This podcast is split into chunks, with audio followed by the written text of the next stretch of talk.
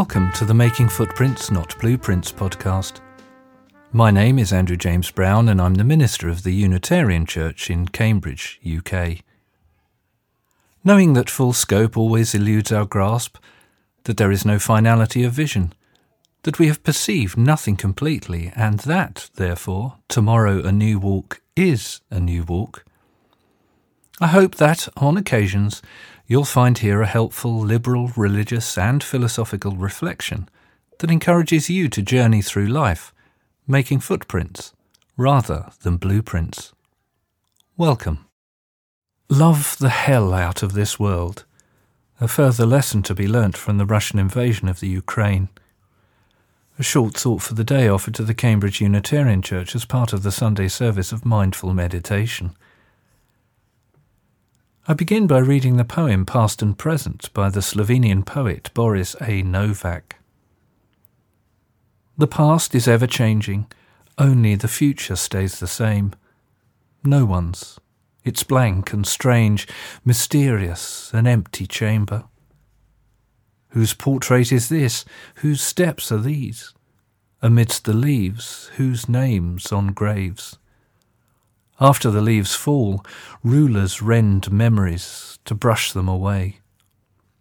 The past is ever changing, shaded in by memory's brush, but future's sky is clear.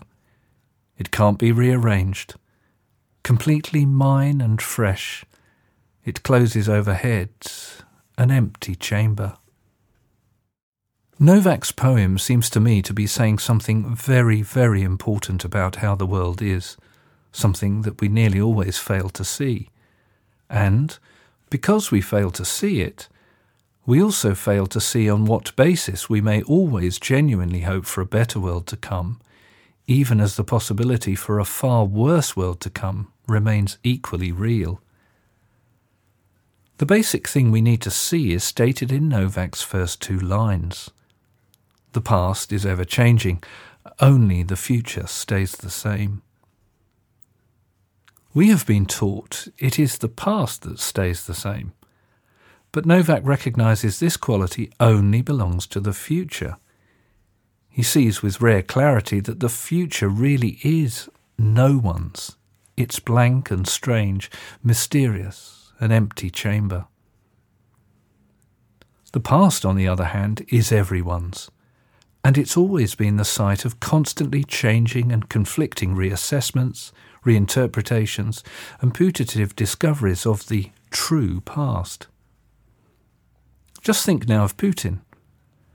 As the former official at the US National Security Council, specializing in Russian and European affairs, Fiona Hill, put it just last week, she feels that, quote, Putin's been down in the archives of the Kremlin during COVID looking through old maps and treaties and all the different borders that Russia has had over the centuries. Unquote. And to continue with Novak's lines, it seems to me that whilst Putin has been down there, he's been wondering about things like whose portrait is this? Whose steps are these? Amidst the leaves, whose names on graves?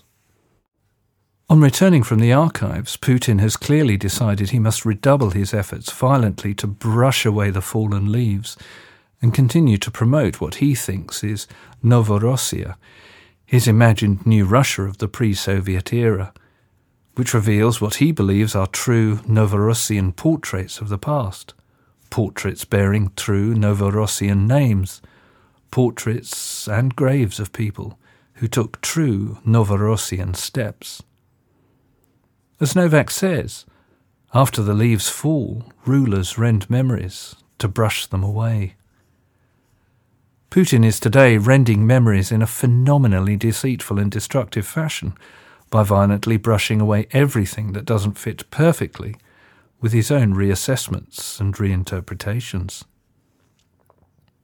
However, lest we dangerously and hubristically deceive ourselves, it's vital to realize that, to a greater or lesser extent, and whether as individuals or nations, we all do this kind of thing on a daily basis, because that is how human beings have always lived and worked with their past to make their present. Novak sees that in all cases, whether in honest or deceitful, constructive or destructive ways, the past is ever changing, shaded in by memory's brush. But, as Novak then immediately makes clear, future's sky is clear.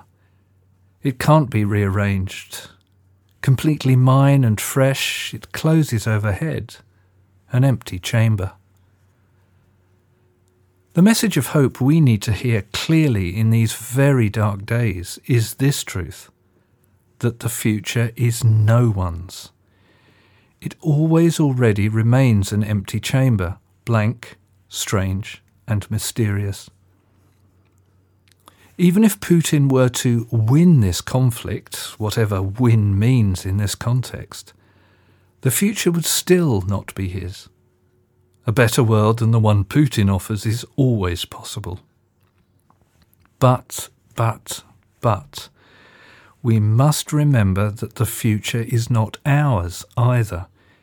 It really is no one's.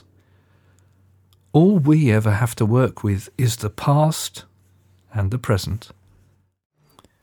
As Jesus once wisely advised, we must not, nor indeed can, worry about tomorrow, for tomorrow will worry about itself, and that therefore the task is always and only to strive first for the kingdom of God and God's righteousness, which, being colloquially interpreted, is simply to heed the call to love the hell out of this world in each and every one of our acts.